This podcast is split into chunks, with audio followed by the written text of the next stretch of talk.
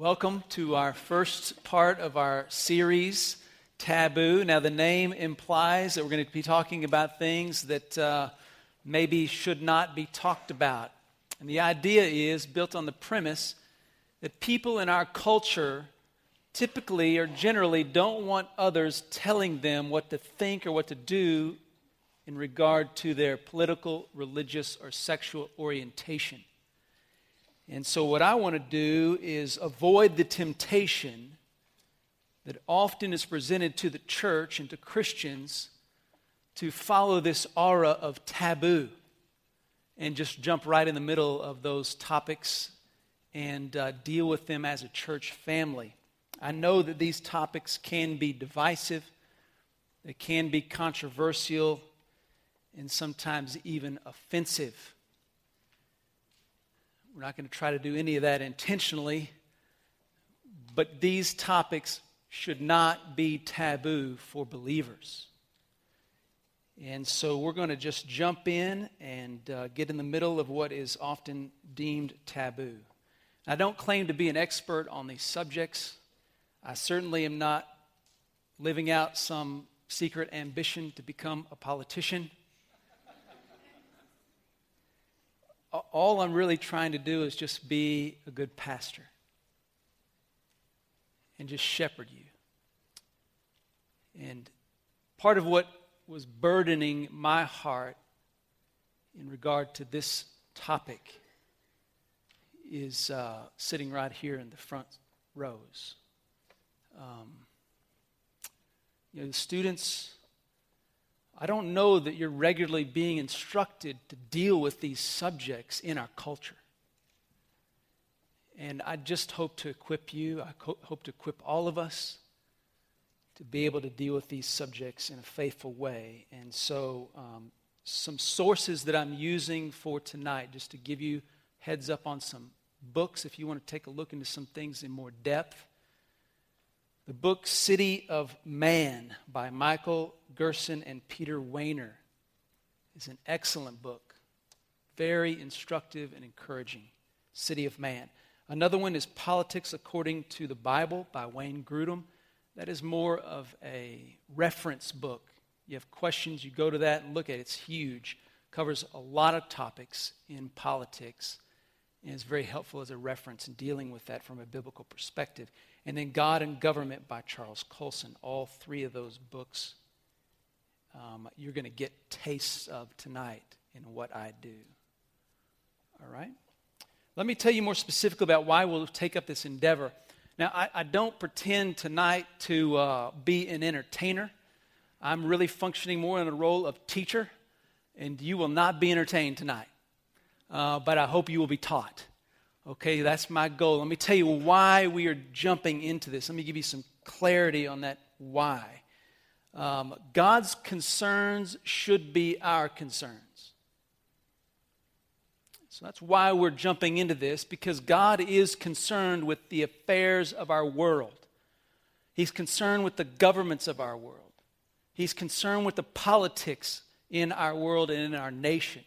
God establishes governments. He has a concern for the political activities within our nation and around the world. God is unfolding world events towards His purposes. He is concerned about what's happening every single day in the structures that He has ordained, government being one of those institutions. And if God is concerned about politics and government, well, we should be as well. And so I want to jump into this for that reason. Another reason is found in Acts chapter 20, verses 26 and 27. And in this passage, Paul is conveying that he feels like he has done his job in communicating the, the whole counsel of God. If you read that passage, he says, I'm innocent of the blood of all men for I did not shrink back from declaring to you the whole purpose or the whole counsel of God. And as I referenced earlier, I feel like, in, in part, these subjects um, are neglected and that we're not well equipped in how to deal with these things as Christians in our culture. And so tonight is just scratching the surface at my attempt to do a better job at presenting to you a piece of the whole counsel of God that I fear is often neglected. And I don't want it to be that way for our church family. The third reason why is because our democracy, our country, needs people of faith who will engage faithfully in the world. See, when we do not engage in uh, politics, and government, and community, in the civic realm, in the public forum, then we're really acting irresponsibly.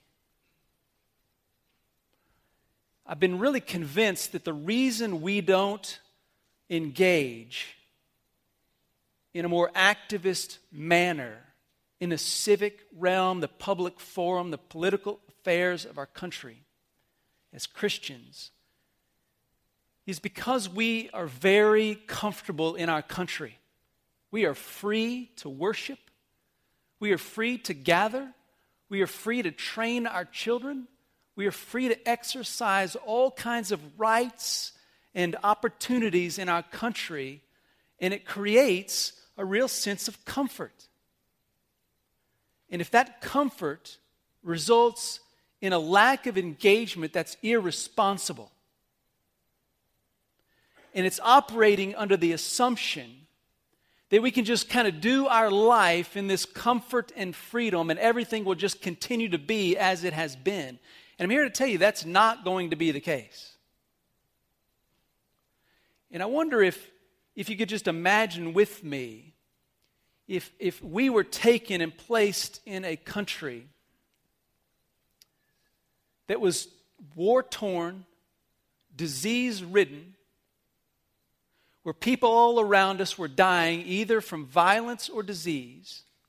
We were under a dictator's rule or a tyrant's rule. And if we didn't affirm what the tyrant said, our lives would be in jeopardy. I wonder if we were in that scenario, if we'd find it much more difficult to be irresponsible, to allow our comfort to lead us to apathy and not being active in the political realm. And so, my encouragement, the reason why I want to do this is because I want simply for us to be responsible because our world needs people of faith to live responsible in the city of man. All right, so let me establish a few guidelines that will help us on this journey into the taboo, all right? So, guideline number one, and if you're not taking notes, I would suggest maybe you, you write down a few things. And here's maybe some help on taking notes. Just write down things that create an impression on your mind or your heart. Maybe present conviction, some area you need to think about more, pray about more, think about changing or doing.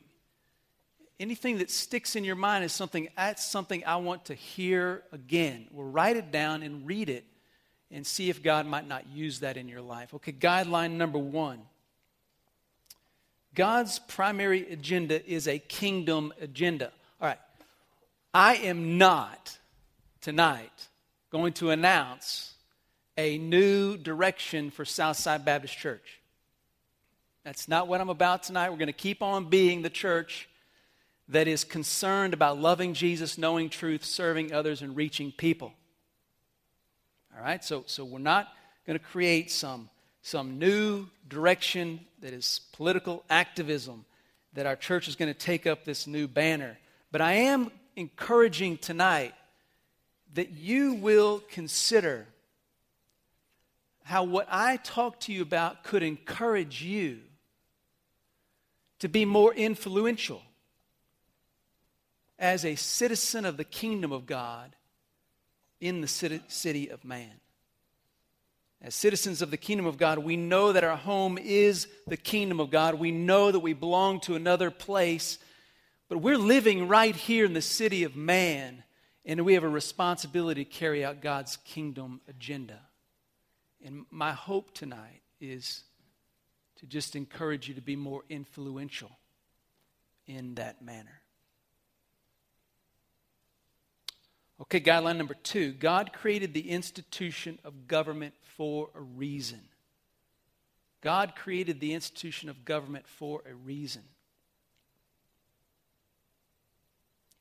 Romans chapter 13, verse 4. Turn there with me quickly. This is a great passage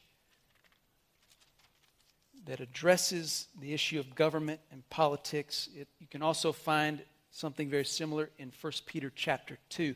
But in Romans chapter 13, we'll just, we'll just read verse 4. You can read all the way through the first part of this chapter and get the, the full picture here. But verse 4 says about government that it is a minister of God to you for good. If you do what is evil, be afraid, for it does not bear the sword for nothing. For as a minister of God, an avenger who brings wrath on the one who practices evil. So both Romans 13 and 1 Peter chapter 2 convey that the governing authorities are put in place by God in order to bring punishment on those who do evil and, uh, and execute justice and defend the weak. The government is to promote good, prevent, punish evil, and create order in the society. And the benefit of a government that is functioning as God prescribes. There are governments that do not function as God prescribes. But the benefit of the government that functions as God says a government should function is that the church is free to promote the kingdom of God agenda. All right? So we want to be clear on why God created the institution of government and that reason. Number three, the third guideline political involvement takes many forms. Political involvement takes many forms. So here's the thing I'm not going to be expecting all of you to run for a civic office, a political office, over the next year. I'm, I'm not going to expect some of you to lobby for legislation. I'm not going to expect you to go to Austin or to go to D.C. and do. Th- I'm not expecting you to take up these banners. Now, some of you may, and, and I think that would be great. And some of you should. And I hope you'll consider the possibility of God calling you in that direction. But I am not encouraging you to do any particular kind of involvement. I want to generally give you a sense that as a follower of Christ, there are essential minimums for political engagement. That every follower of Christ needs to, to possess and live out some essential minimums to be biblical in our culture under our government. All right. So let's keep moving through that, and, and we must take up these essential minimums, and uh, we must do that because we have something to bring to the table that no one else has to offer. Okay, we, we want to understand why the government exists. We want to understand that we're not talking about specific kinds of involvement, but this general essential minimums for engagement. And the reason we must be about those essential minimums is because we have something to offer that no one else can offer. I want, I want you to consider that today the Senate gave approval for our engagement in Syria. Are you aware of that? Everybody up on that current event? Well, you may or may not agree with that, and that's not the point tonight. But whether you agree or disagree, the fact is that it has occurred.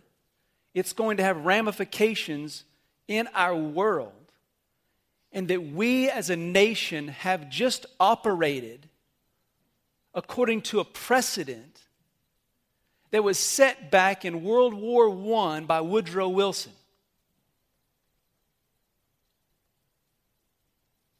See, our nation, because of what happened in World War I, took on a global responsibility to create safe havens for democracy. And presidents, ever since World War I, have been following that same precedent.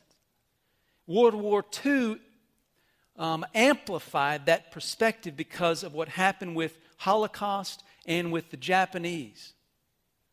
Um, the, some of the atrocities that happened in World War II created this perspective towards human rights and human dignity, but that's all flowing out of a Christian influence. Woodrow Wilson's decision to go over to Europe, World War I, was, was motivated by Christian values. This precedent of a global engagement by the United States is there because of Christian influence throughout our history. And, and I think that's indicative of this reality that every single one of us needs to take up the essential minimums for political engagement because every one of us who believe in Jesus Christ have something to offer that nobody else in the world has to offer. Our history is full of many examples where Christians have influenced our country. Listen to the words of the Declaration of Independence. We hold these truths to be self evident that all men are created equal, that they are endowed by their Creator with certain unalienable rights, that, that among these are life, liberty, and the pursuit of happiness. How many of you students of school have memorized that? Had to memorize that? Public school, you had to memorize the Declaration of Independence. Isn't that fantastic? Do you know what the most important word in that portion? You know what the most important word is? Creator. The most important word in the first, in that phrase of the Declaration of Independence is creator. You take creator out and you do away with universal rights that belong to every single person.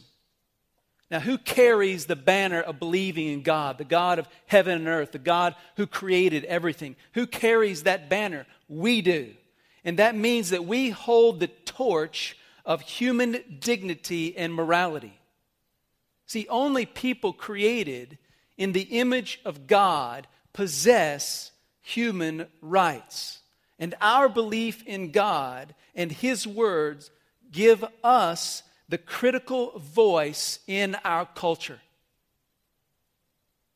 If, if our politics are left to secular humanists, you know what secular humanists? You know what they are? People that don't believe in God. They believe that, that the highest authority is human themselves. All right? So they don't believe in God. If we leave our politics to people who do not believe in God, you remove the word creator from the Declaration of Independence and you remove the ability for the world to hold on to the reality that people have universal human rights. If, if, we leave politics to the secular humanists, where do you think we're going to end up? I mean, why does the United States care about Syria? Why did George W. Bush spend $15 billion over the course of just a few years to help eradicate AIDS in Africa? Why did he spend untold amounts of, of money to make sure that we were sending, America was sending uh, tents, mosquito nets into Africa to prevent malaria? Why, why do you think these things are happening in our country? Why do you think we care about starvation and disease all over the world, about war and tyrants in other countries? See, when it comes to human dignity and morality, we, the, the country that we live in, cares because of Christians who have influenced politics. If we leave politics in the hand of secular humanists, we won't just stop caring about other countries. our country will be in danger of falling apart completely. No human dignity, no morality. I mean, can, can you see indications that we're already headed in the wrong direction? It, it's not hard to see that, is it? If you take our voice out of the equation of our government, human dignity, human dignity and morality evaporate. And so we have a chance to stand in our culture in the middle of its politics and call attention to values, standards, and morals of the kingdom of God. We have a responsibility to stand for and speak for what God prescribes as good and right. We have a responsibility to call what is evil, evil, and to call what is good, good. We must be a voice because no one else will say what God says. Followers of Christ are the only voice that are saying, that can say what God says.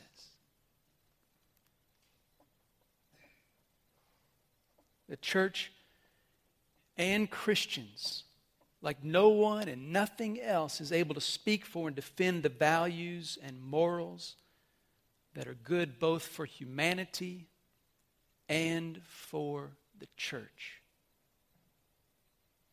You see, only believers, listen to this, only believers can influence the government to be a government that will grant freedom and opportunity to the church to carry out the kingdom agenda.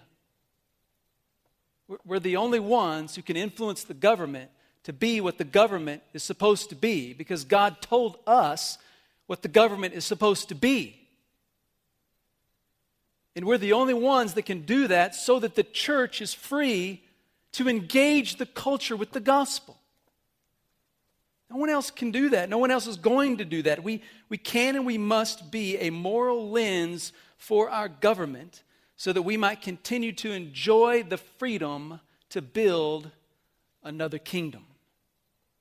We bring to the table what no one else brings, and we must not forget that responsibility. So, let me talk to you about these essential minimums. There are three that I want to give you tonight. One's going to get our attention, the other two I'm just going to mention briefly. The first two are minimums, essential minimums.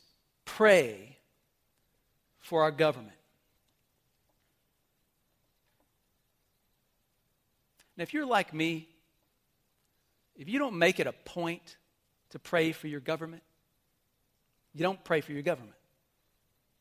If, if you don't make, put on your list of things to do, if you don't write a list of things to pray for, if you don't make a plan to pray for the government, you're not going to pray for the government. But at the very least, followers of Christ need to be praying for the government and our governing leaders. I just encourage you to make sure that it's a part of your regular routine in following the Lord, to pray for our government. The second essential minimum, not going to get a lot of our time, is to vote. I've already addressed these two essentials uh, back during the election year, and I'm not going to do the same amount of detail covering of those two elements. But pray for your government and vote in elections. Critical responsibilities, essential for followers of Christ. All right, the, th- the third essential minimum that I want to give a little bit of attention to tonight is simply I'm just going to call engagement. Just to engage. And kind of the, the verse that I think helps set the pattern of that engagement is Colossians chapter 4, verses 5 through 6. Colossians 4, 5 through 6 says, Walk in wisdom towards outsiders, making the best use of time. Let your speech always be gracious, seasoned with salt, so that you may know how you ought to answer each person. In our circles of influence, in our neighborhoods, in our workplace, in our community, in our city. We need to be engaging in private and public conversations about the world stage, about the human condition, about society, about world events, about civic opinions, about cultural norms. We need to be engaging in both private and public conversations, creating bridges in those conversations to what God has to say. We need to bring the gospel, we need to bring the word of God to bear on every aspect of life and conversations about life, about government, about world affairs. Now, think about this. If we're not doing that, if we're not engaging in conversations about all the things happening around us related to our government and our politics, and creating bridges to what God says, who's doing that? If, if we're not doing that, who's doing that? So, so people that don't know what God says, you know what they're left to? Their own intuition, what they feel about it, or what the godless government is telling them they ought to believe. Th- that's not good paths to follow. We, we have got to be engaging in conversations related to the world stage and bringing in bridges to what God says, because if we don't, people will not hear what God has to say. When we allow the subjects that the culture wants us to stay out of to remain taboo, like mixing religion and politics, then we're not being faithful to the gospel and we're simply not loving people. Now, I suspect if I went to the mall tonight and walked into a central gathering area, maybe the food court area, and I said, Hey, I want everybody's attention.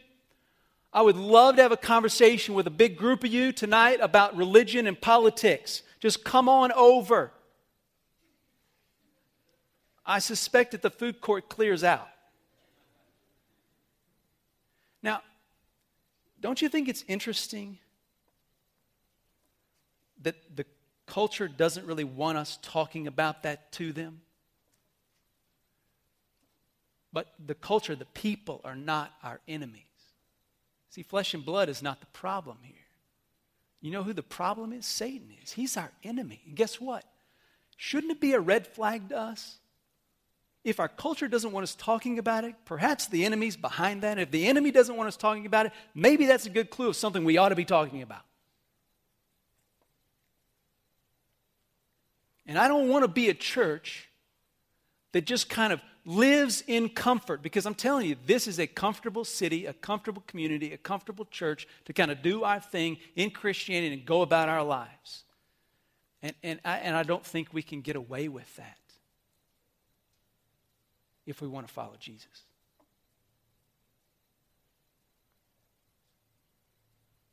So I want to encourage you to engage with those around you in conversations about topics that need God's voice. That's what our culture needs. That's what your workplace needs. That's what your neighborhood needs. That's what your friendships need. That's exactly what our culture needs.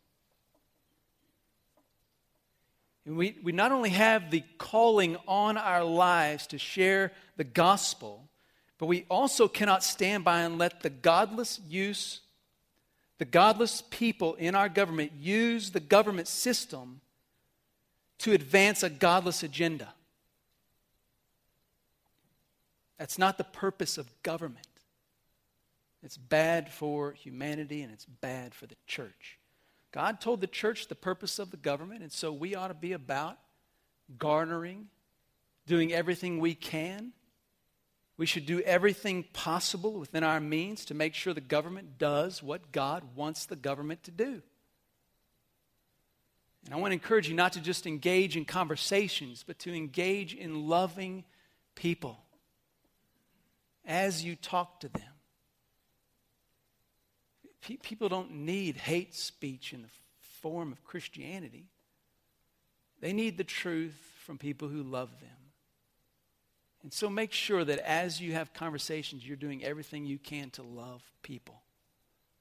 Because when you speak God's words, but you don't love people, you're not reflecting the gospel. And then when you do this and your message is rejected, guess what? That's probably going to happen at some level. When your message is rejected, when people don't agree, just keep on living in the city of man according to the kingdom of God, loving people, speaking the truth, believing in God's purposes, espousing God's values and morals. And when you're rejected, don't let rejection convince you that you don't have a pivotal role to play, that you're not valuable to the unfolding of God's purposes. I just want to encourage you that your engagement in the city of man is essential. And you're going to do more for the kingdom of God and the cause of Christ if you believe what he says, that your voice is essential in the city of man. If you'll believe that and you'll act that, you'll make more of a difference than you can imagine. See, throughout history, governments around the world have been influenced by Christians.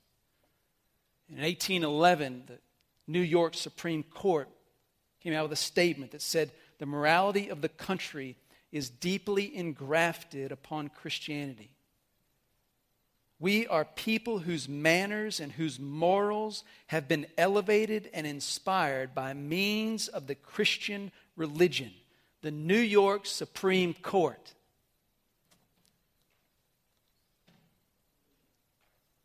And I just want to remind you that that perspective has not been totally lost yet.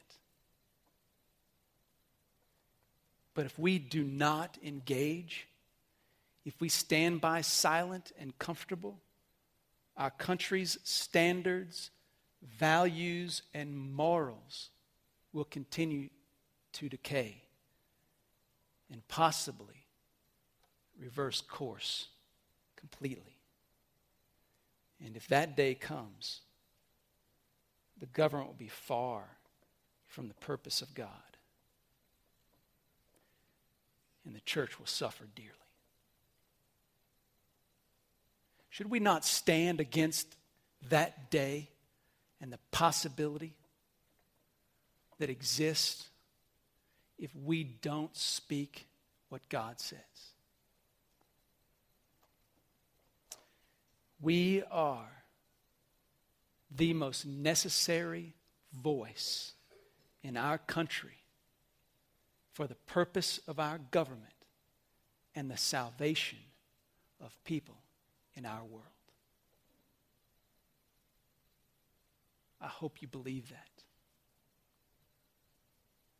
And I hope your belief in that will be demonstrated this week by engaging